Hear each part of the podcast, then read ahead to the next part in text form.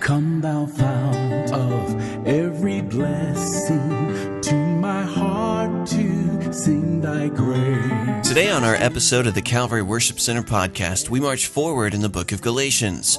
Our teacher Al Pittman will take us to the second chapter of this book, where he will lead us to chapter 2 for a talk entitled Grace, Liberator of Faith. Pastor Al will outline three points that will explain how grace liberates our lives. So let's lean in and learn as we look at the first point grace liberates revelation in our lives.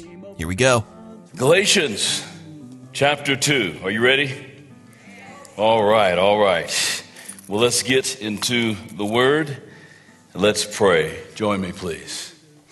Father, we thank you for this opportunity to be here tonight to get into your word. We ask that you would bless your word. It is your word. Jesus said, My word is spirit, it is life. We pray, Father, that your word will go forth with your promise that it will not return to you void, but accomplish that which you send it to do. Lord, grant us ears to hear and hearts to receive your word. Tonight, Lord, sadly, we come to you also to pray for another tragic shooting event in Virginia Beach the other day, Lord. 12 people lost their lives at work. And uh, the horror just continues. Satan's handiwork. We pray, Father, that you remember the families who received a call the other night that their loved one is no longer here. We ask that you, who are the God of all compassion and comfort, would comfort these families. Lord, be with them. Uh, we pray that you be with the law enforcement and first responders and those who've had to witness this horrific aftermath and scene. We ask that you'd be with them. Father, have mercy on our nation. We need you desperately. We need your grace. We ask all these things tonight. And we thank you that our hope lies in Jesus Christ. And we know there will be no peace until the Prince of Peace comes. So come quickly, Lord Jesus. We ask this all in Jesus' name, and everyone said, Amen. Amen. Amen.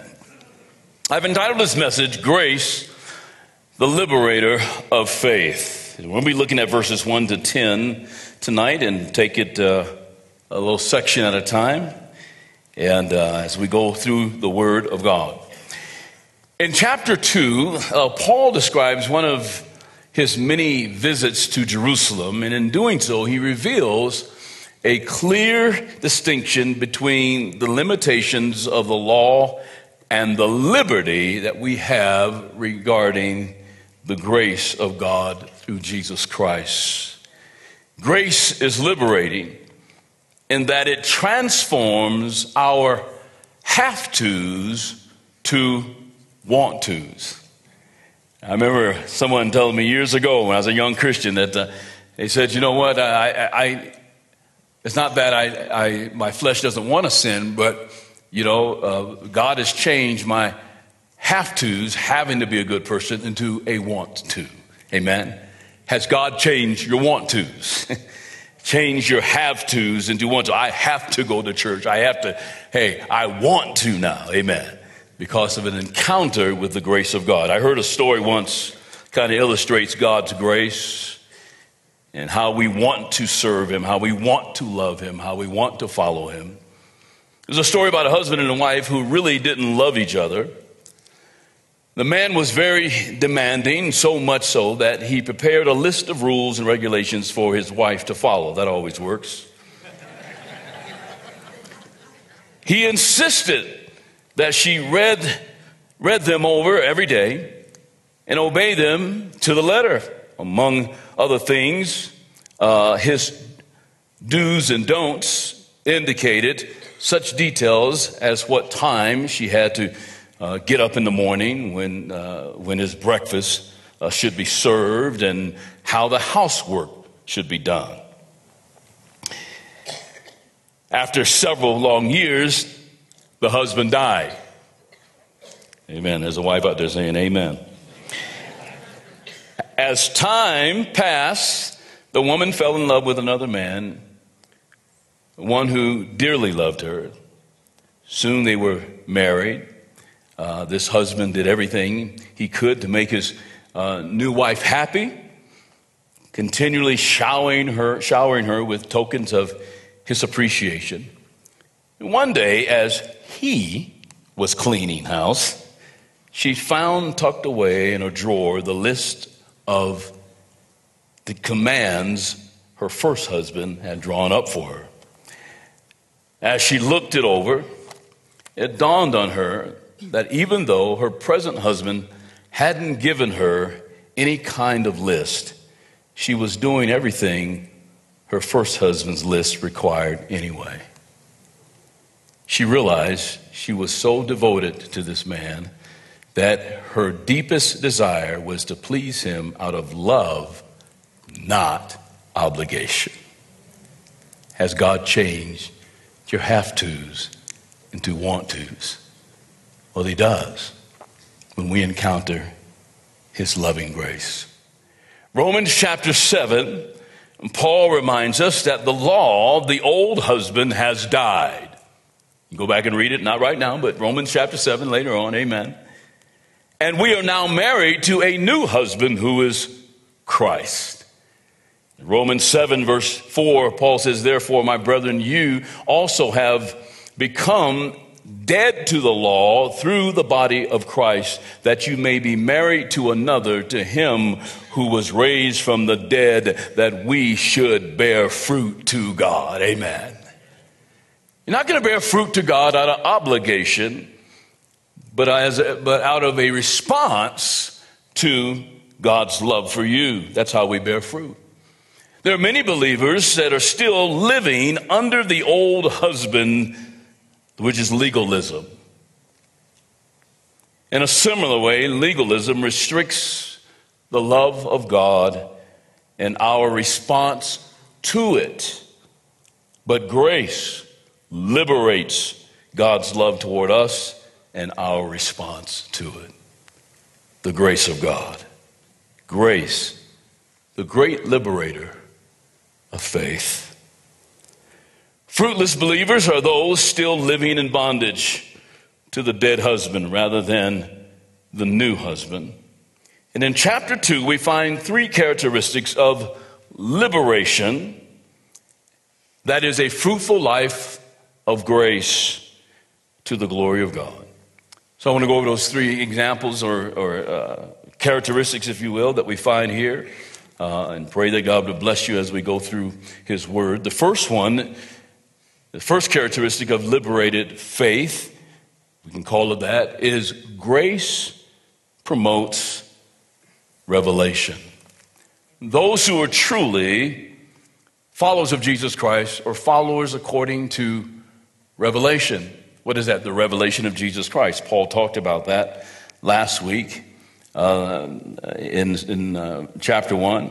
He says, This calling I was not, it was not given to me by men, it was not taught to me by men, uh, but it came through the revelation of Jesus Christ. There should be ongoing revelation in our life of the Lord. Amen. And those songs says he gets sweeter and sweeter as the days go by. Amen. And if he's stale and more stale as the days go by, something's wrong. And I guarantee you the problem is not with God, it's with us.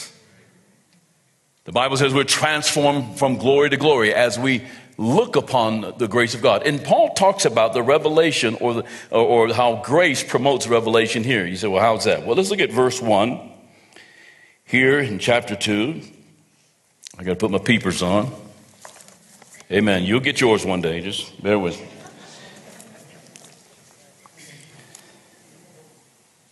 Verse 1 Then after 14 years, I went up again to Jerusalem with Barnabas and also took Titus with me. And I went up by revelation and uh, communicated to them that gospel which I preach, preach among the Gentiles, but privately to those who were of reputation, lest by any means I might run or had run in vain. Amen. Revelation, grace promotes revelation. Um, many scholars believe that, that Paul the, is uh, the event that Paul is referring to here is the time when he brought a financial relief gift from the churches in Galatia, or from the church actually in Galatian Antioch, uh, one of the churches of Galatia, uh, which was a Gentile church. He brought a financial relief gift to, from the Gentile church in Galatia to the predominant Jewish churches of Judea when they were uh, experiencing a severe famine uh, that was predicted, prophesied, according to Acts chapter 11, verses 27 to 30. Uh, a prophet by the name of a man came from Jerusalem, a Jewish man, and he prophesied. His name was, I think, Agabus, and he, he prophesied there a severe famine was coming. And so the church was suffering. And so the Gentile believers, Paul, by the revelation of God, put together this offering for the uh, church, the Jewish churches in Judea, which came from the Gentile churches. Now, the reason I say this is revelation because the law, legalism, would never permit this in Paul's day. Never permitted. But Paul had received the revelation. That word revelation, the Greek word apocalypsis, it means disclosure of truth or instruction. So, what does this all have to do with grace? You say you received this revelation. Uh, it was a revelation of grace. What does it have to do with grace? Well, according to the law, again, excuse me, Jews and Gentiles could not fellowship together. Uh, when Peter, remember when Peter was summoned by the Holy Spirit, by the Lord, from Joppa, he was on the roof of Simon the tanner's house, and he saw that vision of the blanket coming down three times from heaven with these uncultured animals on it, and hearing the Lord say, Peter, rise, kill, and eat. And Peter said, Not so, Lord. You know, these, these things are uncultured for me. And God was teaching that lesson. Don't you call anything common or unclean that I've cleansed. And he learned that lesson. And then he was, uh, the men came to the gate of Simon's house and, and they called for Peter. And Peter went to a Gentile's house, a centurion's house, a man by the name of Cornelius. And when Peter walked into Cornelius' house, you know, sometimes we have to, we have to, you know, we have to say what we know before we can receive what God has. like, God, this shouldn't be working. This shouldn't be happening. But nevertheless, I'm going to follow your word. Amen. You know what I'm saying? Sometimes, Lord, I, I shouldn't even be here, but Lord, your will be done, kind of a thing. And so Peter, when he walks into Cornelius' Cornelius's house, he says this in Acts chapter 10, just to, to, to, show you what, what kind of atmosphere was going on between Jews and Gentiles at, at, at this time. He said, then he said to them, he said, you know how unlawful it is for a Jewish man to keep company with or go to the one to one of uh, of another nation as another gent- or Gentile. But God, Amen. You ought to underline that, Amen. If you go to that scripture, but God has shown me that I should not call any man common or unclean. Amen. And so here he is, you know, showing us by Peter's own testimony, you know, the situation. So for Paul to have a revelation, to take a gift from the Gentiles to the Jews, that had to be a revelation in that day because you just don't do that.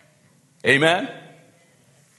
It came by revelation. It was a revelation by grace, a revelation of grace, not the law that inspired Paul to take a Gentile gift to these needy Jewish believers. Paul and Peter came to understand. Although Peter, I think, had a little problem with it because later on Paul had to rebuke Peter, amen, because he was, he was being, you know, he's acting like a racist, is what he was doing, to be quite straight up about it. And Paul withstood him, the Bible says, to his face. But Paul and Peter, God had taught them both that indeed, this, this very lesson, that grace provides a level playing field. Amen. And then, of course, in the same book, verse uh, 28 of chapter 3, Paul says, There's neither Jew nor Gentile, slave nor free. We're all one in Jesus Christ. Amen.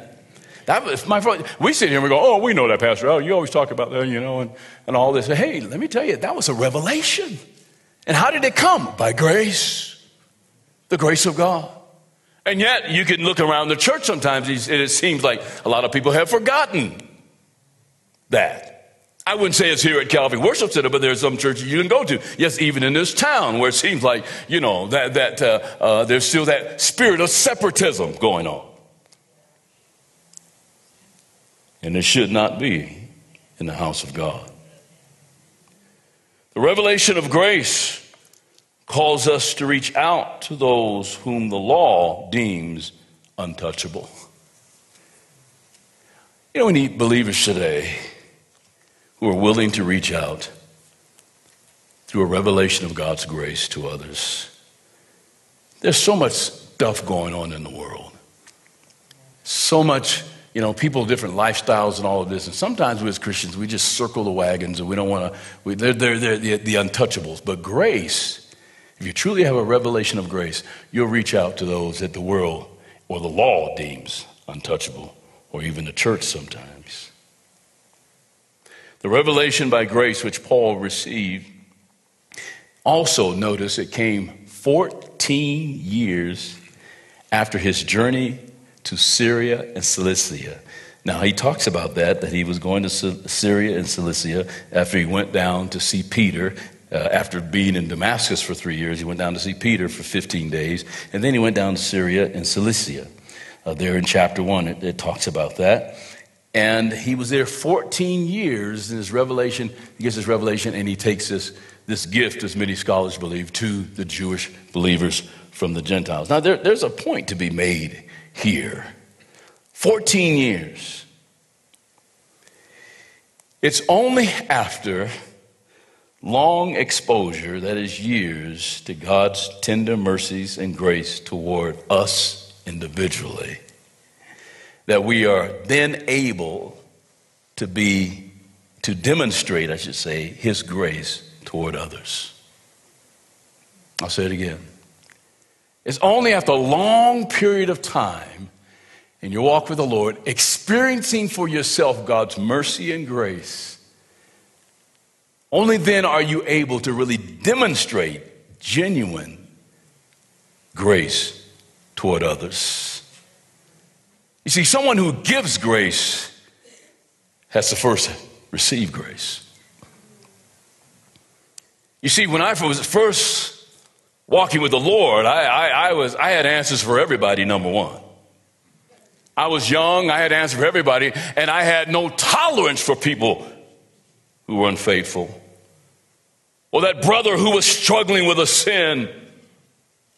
Or that sister that backslid or whatever. Oh, God, get them. Fire and brimstone all the time, amen. But after nearly 50 years, of falling on my own face and getting back up again, and falling on my own face and getting back up again. After seeing my own flaws and failures so plain in plain sight, and yet seeing the grace of God, when someone comes to me now after this long period of time, I have nothing but grace to give them because God has been gracious to me. Amen. Oh, I thought I knew it all when I was a young believer. There's a great example of that here in Scripture. It can be found in Luke chapter 7. And it's a story of Jesus being at Simon Simon's house. And uh, he was a Pharisee. Amen. I got to do the peepers again. All right. Oh, you'll get there one day. It's all right.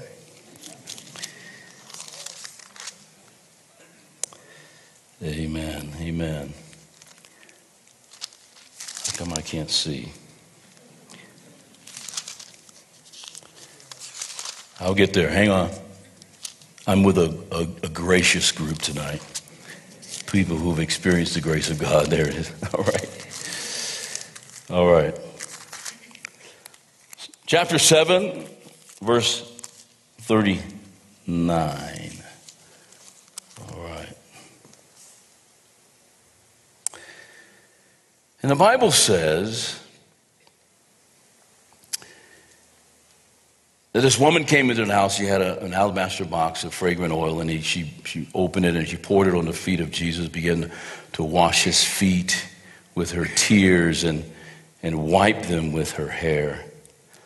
And Simon and some of the other Pharisees sitting around, it says in verse 39, when now when the Pharisees saw uh, Pharisees, uh, Pharisees uh, who had invited him saw it, saw this, he spoke to himself. Not, he didn't say it to Jesus out loud, he just spoke within himself. He said, Man, if this guy was really a prophet, he would know what manner of woman this woman is. And of course, the question is, how did he know who she was? That's another issue, amen. she is a woman of the evening. She came in and poured his perfume on the Lord's feet, anointed him, and then wept on his feet and dried his feet with her hair. And Jesus said, Listen to what the Lord says. And Jesus answered and said to him, Simon, uh, I have something to say to you. Because the Lord knows what you're thinking right now, even though you're not saying it. I got something to say to you. So he said, Teacher, say it. now there was a certain creditor who had two debtors, and one owed 500 denarii and the other 50. And when they had nothing with which to repay, he freely forgave them both. Tell me, therefore, which of them will love him more? And Simon answered and said, I suppose the one whom he forgave more. And he said to him, You have rightly judged. Then he turned to the woman and he said to Simon, always like that. The woman's over here, let's say, Simon's over there. He turns to the woman, but he's speaking to Simon. Sometimes when God is speaking towards somebody else, he's actually saying it to us, amen. And we're sitting in church, we're thinking, boy, I wish they were here to hear this. God may be speaking. No, you, he's talking to you, amen. You need to hear this. Yeah, Pastor Al, give it to him. Get him. He's talking to you too. So he's looking at her, but he's talking to him, amen. And he said,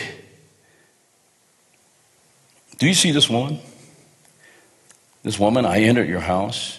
You gave me no water for my feet, but she has washed my feet with her tears and wiped them with her hair, the hair of her head. And you gave me no kiss, but this woman has not ceased to kiss my feet since the time I came in. You did not anoint my head with oil, but this woman, amen, has anointed my feet with fragrant oil. Therefore, I say to you, her sins, which are many, are forgiven. For she loved much. But to whom little is forgiven, the same loves little. Then he said to her, Your sins are forgiven. Isn't that a beautiful story? And again, going back to the very fact that when you've been forgiven much, how can you not love much and hate less? So when I hear believers sometimes who are saying how they hate certain political parties or, or individuals and how they hate and how this, I'm thinking, you've lost sight of grace. You, you need a revelation of grace because uh, I know what God has forgiven me for.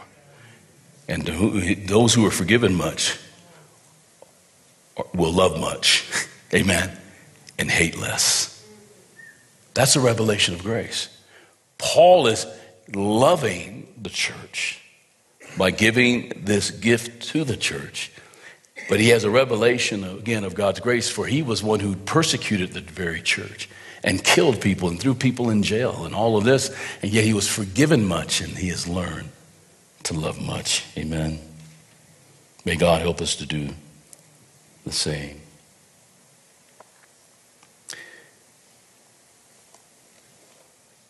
Now, Paul also uh, note uh, chose to meet with the apostles, Bible says, privately, those of reputation, not out of the fear of men, excuse me, but because he wanted to be accountable to the leadership of the church. Again, this is a revelation of grace because the revelation of God's grace produces not only acts of love, it also produces humility. You show me somebody in rebellion against the leadership of the church, I'll just tell you somebody who is forgotten and, and desperately needs a revelation of grace, has forgotten God's grace. So the first thing I find is there's a revelation uh, promoted, that grace rather promotes revelation. Amen. Ongoing revelation of God's grace toward us that we might show grace toward others. And the second characteristic of liberation is, is grace promotes what I call release. Why do I say that? Well, read along with me. Here in verses 3 to 5, Galatians chapter 2. Amen. And so in verse 3, Paul writes, Yet not even Titus, who was with me, being a Greek, was compelled to be circumcised. And this occurred because a false teacher, false brethren rather, uh, secretly uh, brought in, who came in by stealth to spy out our liberty, which we have in Christ Jesus, that they might bring us into bondage, to whom we did not yield submission even for an hour, that the truth of the gospel might continue with you. Amen. So, the second characteristic of liberation, grace, that great liberator of faith, is grace promotes release. Why do I say that? Well, Titus was a Gentile believer, a fellow laborer with Paul in the ministry. And Paul, more than likely, uh, brought him along as a testament to the power of the grace of God being preached among the Gentiles. And Titus, although in the company of, of these great leaders, in the company of Jewish believers, was not compelled, that is, intimidated to be something other than what grace had made him. Amen. He was not intimidated to be anything other than what grace had made him, despite the urgings of some, as Paul calls them, false brethren among them. Same false brethren he mentioned in chapter 1, verse 7. False brethren. there's a lot of brothers, but there's some false brothers too. Amen. And false brethren are easy to spot. Why? Because they are discontent with the byproduct of God's grace. They are discontent with the byproduct of God's grace. Thus, they seek through, the, through intimidation to play the Holy Spirit in the lives of other people by regulating the lives of others. But Ephesians chapter 2 tells us, For we are his workmanship. Amen created in Christ Jesus for good works, which God prepared beforehand that we should walk in them. See, we can pray for one another, but we are His workmanship. We may not like what we see, uh, but we are His workmanship. You may not like what Pastor Al's like, but I'm his workmanship. Amen. So you can get off the job because the Holy Ghost is the one that is working on my case. Amen. And he's working on your case as well. Amen. You are his workmanship. It is not the job of the pastor or the church to do the work of the Holy Spirit. You can, you know, hang up your, your, your work gloves or whatever because that position has already been filled. Amen. By the Holy Ghost. And yet, these false brethren, you always spot them, they come around acting like the Holy Ghost in your life. But we are God's workmanship, not the workmanship of men. And the Bible says here they came in secretly by stealth, Paul says. These guys came in by secretly, by stealth, to spy out our liberty.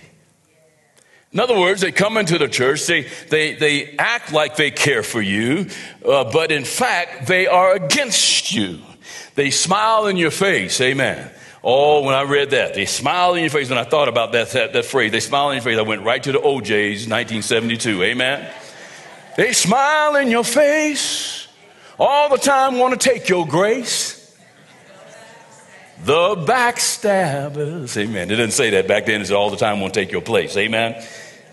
But I thought these are the kind, these guys are backstabbers. Smile in your face, but all the time want to take your place. I've had people show up here uh, in the early days of this church and they come in smiling, oh, Pastor, what can I do? Smiling in my face, but they wanted this position. And because we were in the Word and were steadfast in the Word, they didn't last long. Backstabbers, false brethren,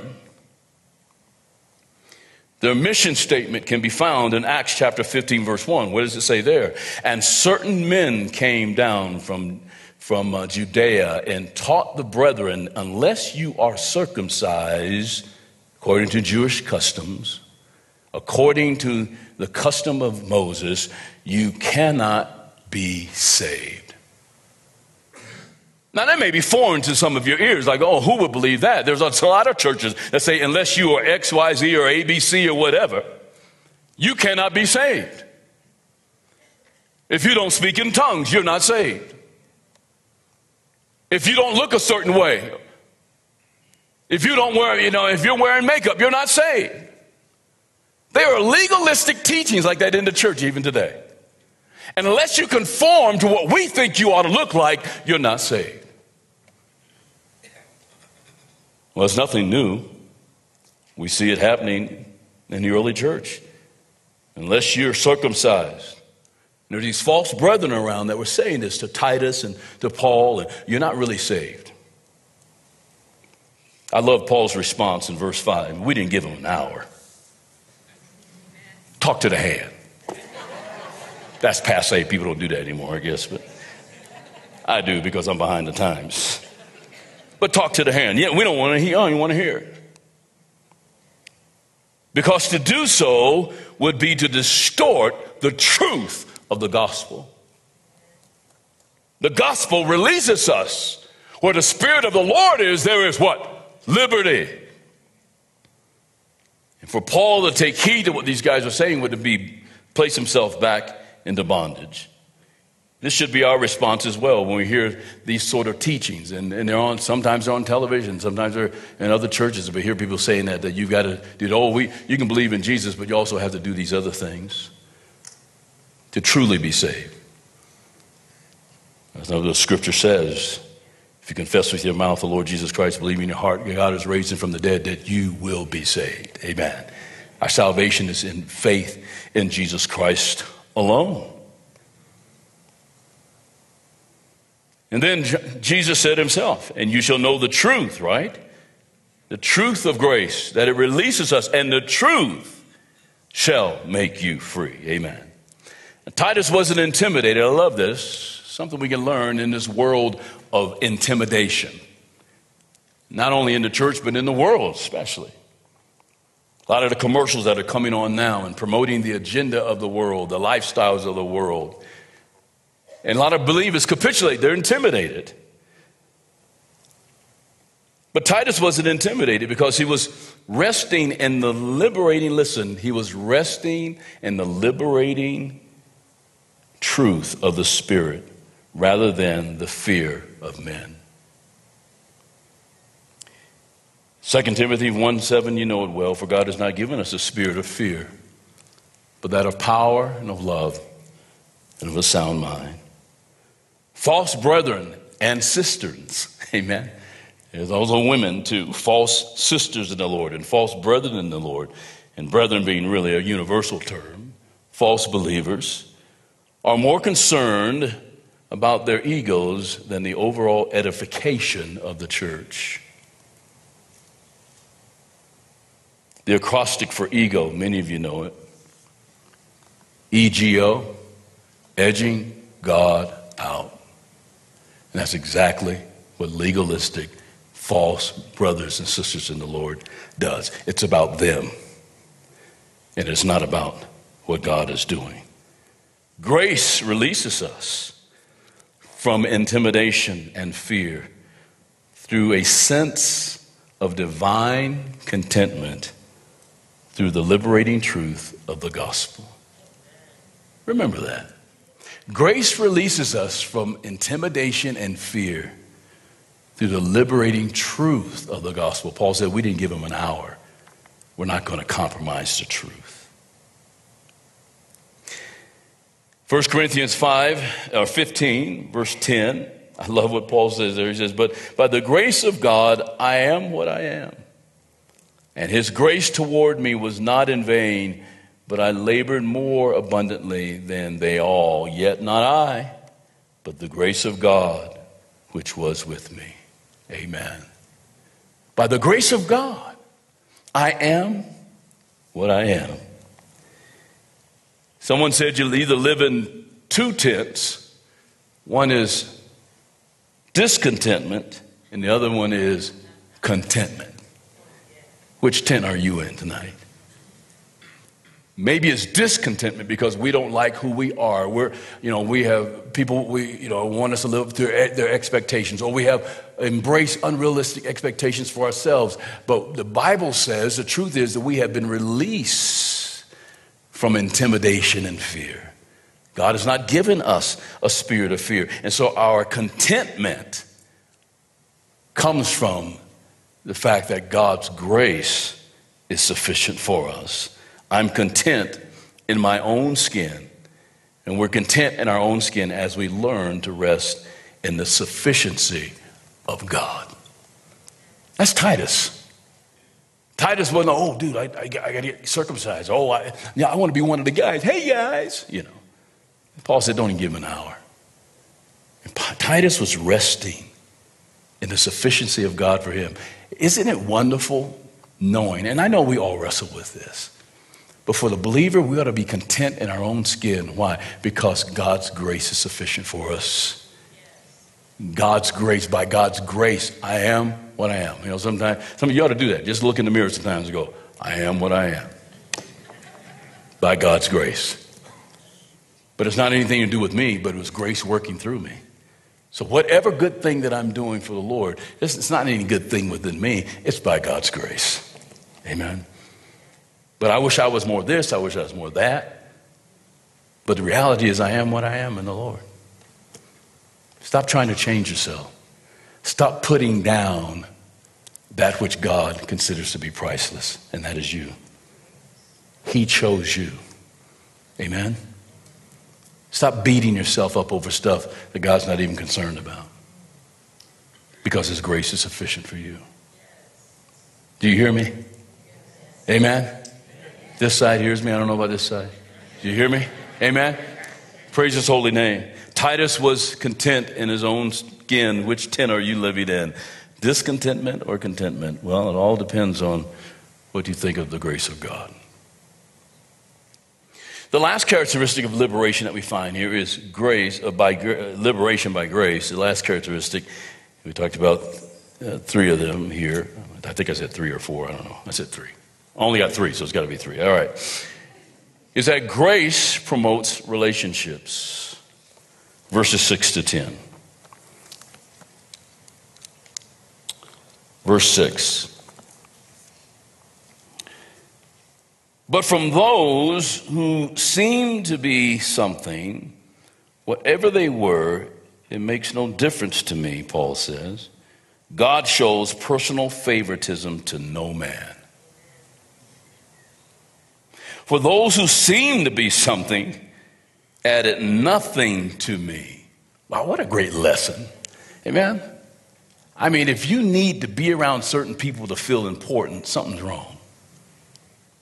Paul said, Those who seem to be somebody, you know, in the church, just, it, didn't, it didn't matter to me.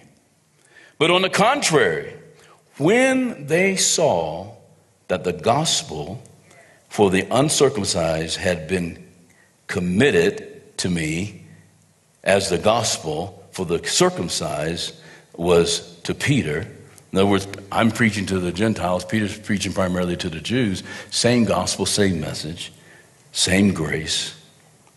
He says, For he who worked effectively in Peter, that is the Holy Spirit, for the, for the, uh, uh, for the apostleship uh, to the circumcision, also worked effectively in me toward the Gentiles, uh, the Gentiles. And when James, that is the half brother of Jesus, Cephas, who is Peter, and John, who seemed to be pillars, perceived the grace, there it is, there it is, that had been given to me, they gave me, they gave me and Barnabas the right hand of fellowship, that we should go to the Gentiles and they to the circumcised.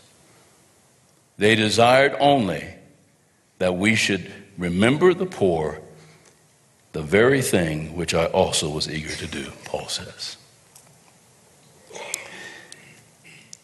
The last characteristic of liberation, of liberating grace, is grace promotes relationships. Paul was not there to impress the pillars of the church or the, those who seem to be the pillars of the church. Not there to impress James and Peter and John, but to testify to the grace of God working among the Gentiles. God shows personal favoritism to no man. You see, it's not the vessel that is important, but it is the message of grace that is important. God uses all kinds of vessels. You're a vessel of the Lord. We're all vessels in Christ of the Lord for his glory. And God uses us to speak. Sometimes we think, well, I can't really share with that person. If I can get them down to the church, then Pastor Al, he's a professional sharer. And he can tell them about Jesus. No, uh, God wants to use you as a conduit of his grace, a vessel of his grace. And so it's not the, the, the, the, vessel, it's the message that is important. God uses the foolish things and the weak things of the world. Do I need to remind you? Now, the ministries were different, but same message. Same message. Ministries, however, that are built upon personality, or the personality of the leader, rather than the grace of God is destined to fall. Every time. It's all about that pastor. It's all about that, that personality, you know. Rather than the grace of God, that ministry will fall on its face sooner or later. Grace and not personality worship produces edifying relationships in Christ. You see, Paul says, when, when, when they saw, when they heard about the grace, amen, there was a welcoming of Paul and Barnabas. And I dare to say, might add Titus as well. When the leaders of the church in Jerusalem saw the evidence, Titus is the evidence, amen. Paul brought him along as exhibit A. And Titus was there when they saw Titus and they heard of what the gospel of grace was doing among the Gentiles. They extended to Paul and uh, his companions the right hand of fellowship. That word fellowship is the Greek word, many of you know it, koinonia. It means partnership. It can also be translated communion. They realize that there is no difference between us here. We are all one. Koinonia of the same spirit. The cultural walls which separated Jews and Gentiles crumbled. Crumbled in the presence of liberating grace. As believers, we, we are never to see ourselves as the owners of God's grace, but only as the stewards, the dispensers of God's grace to one another and to a lost world. First Peter, Peter writes in 1 Peter chapter 4, he says this each one has received a gift. Minister it to one another as good stewards of the manifold, multifaceted grace of God. If anyone speaks, let him speak as the oracles of God. If anyone ministers, let him do it as with the ability which God supplies, that in all things God may be glorified through Jesus Christ, to whom belong the glory and the dominion forever and ever. Amen and amen. Amen.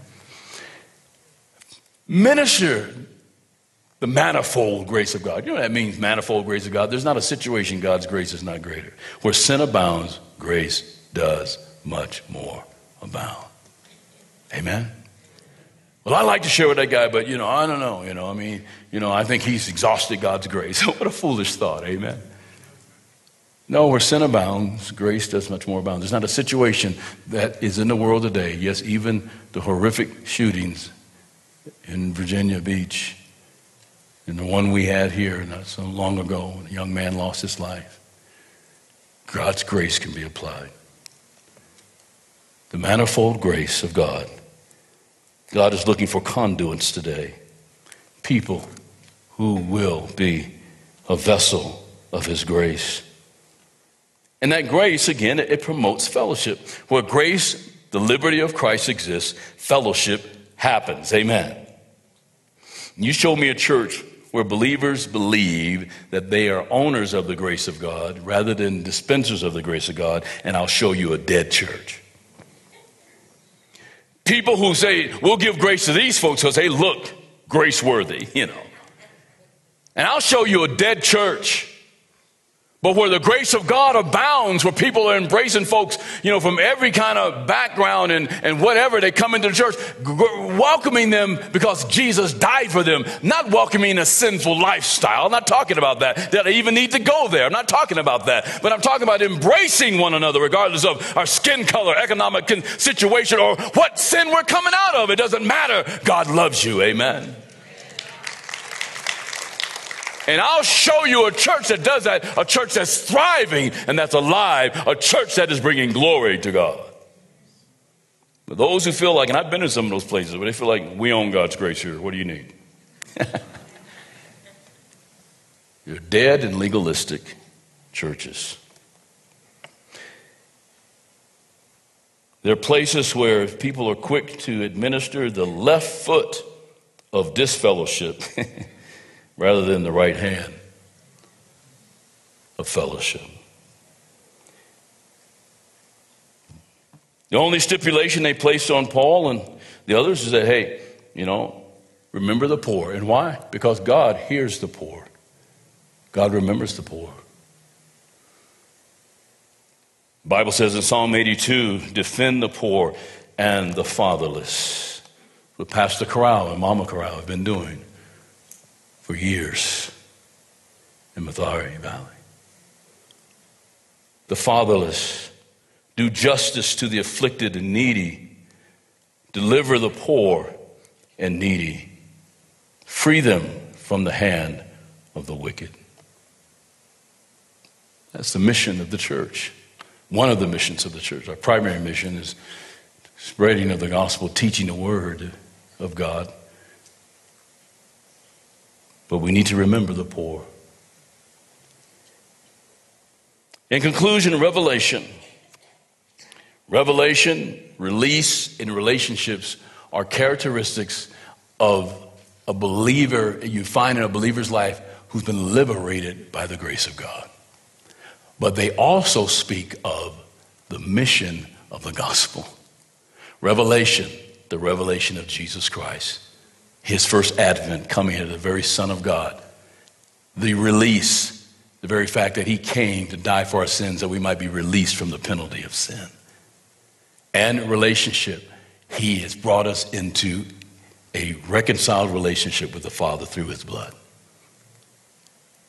So my life ought to just be a mere reflection of the gospel, revelation, release in relationships. They remind us of the work of communion. There are characteristics of the life of the liberated believer. It's Patrick Henry who said, Give me liberty or give me death, right? Give me liberty or give me death. Hey, listen, if we don't have liberty through the grace of God, all we have is death. Apart from the liberation that we find in Jesus Christ, there is only death. For he who has the Son of God, the Bible says, has life, and he who does not have the Son of God does not have life. Galatians chapter 5, verse 13, we'll close with this says, For you, brethren, have been called to liberty.